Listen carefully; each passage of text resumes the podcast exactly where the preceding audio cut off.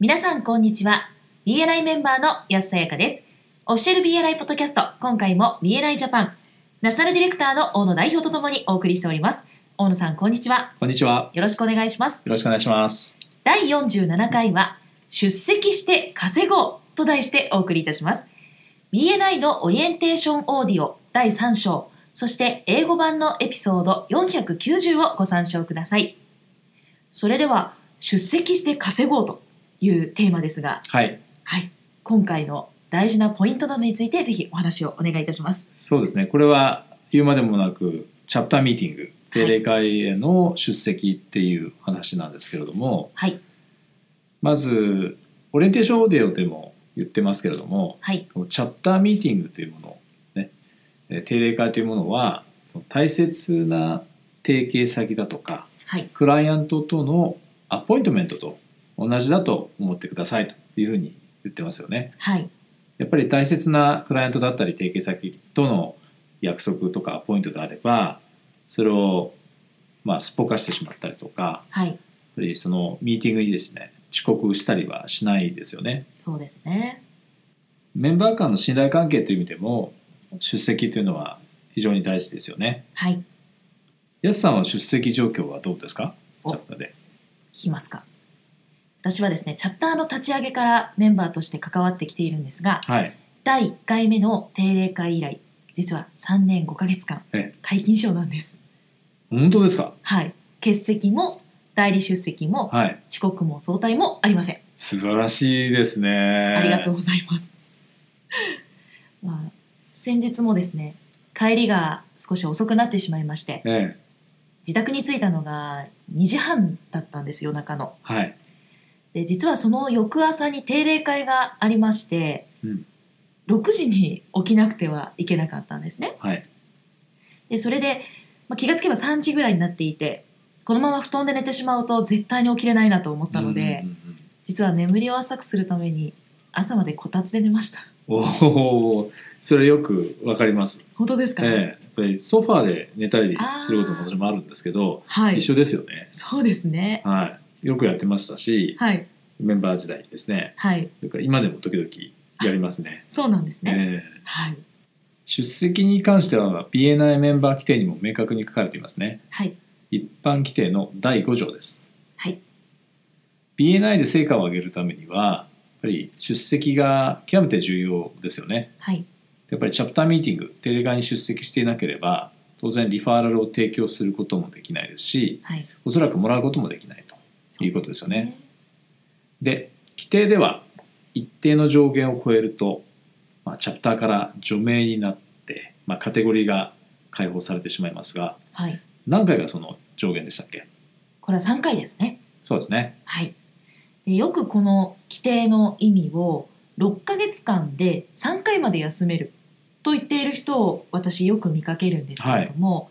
これって、まあ、今も小野さん少しおっしゃっていましたがそれだけ参加しないということは自分のビジネスチャンスを逃しているとうん、い確かうにことにもなりますし、はいそれだけ同時に他のメンバーのビジネスチャンスと向き合うことを放棄していると。鋭いですね。はい、はいいうことになってしまいますね。そうですよね。はい、まあ、何よりも大切なこととしてはその出席とですねリファーラルとの間にははい、実は直接的な相関関係があるということを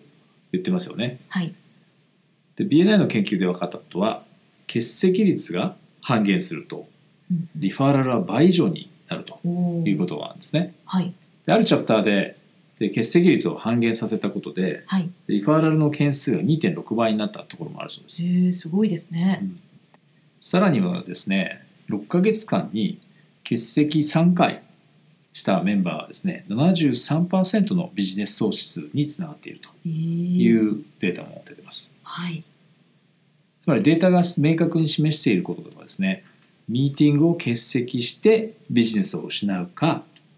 出席してより多くのビジネスを得るかという選択ですよね。はい、であと、プリシラさんのですね、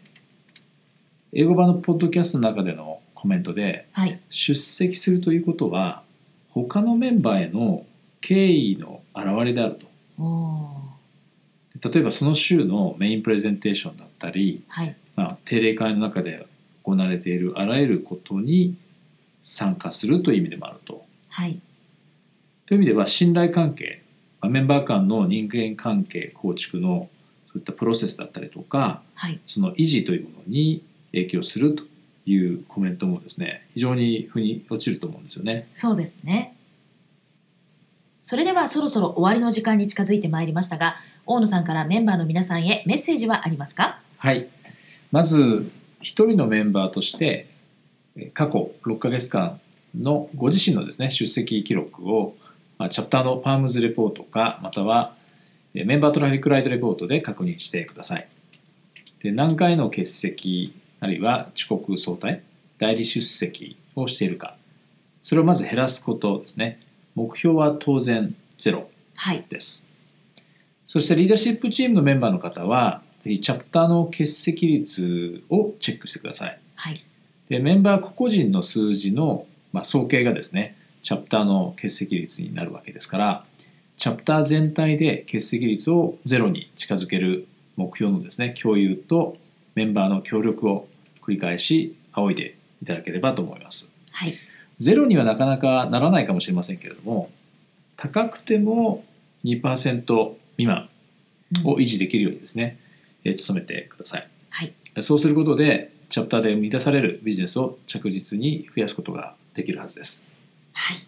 ありがとうございましたありがとうございました今回も BNI ジャパンナショナルディレクターの大野代表と私 BNI メンバーの安さやかでお送りいたしました次回もオフィシャル BNI ポッドキャストでお会いしましょう See you next week!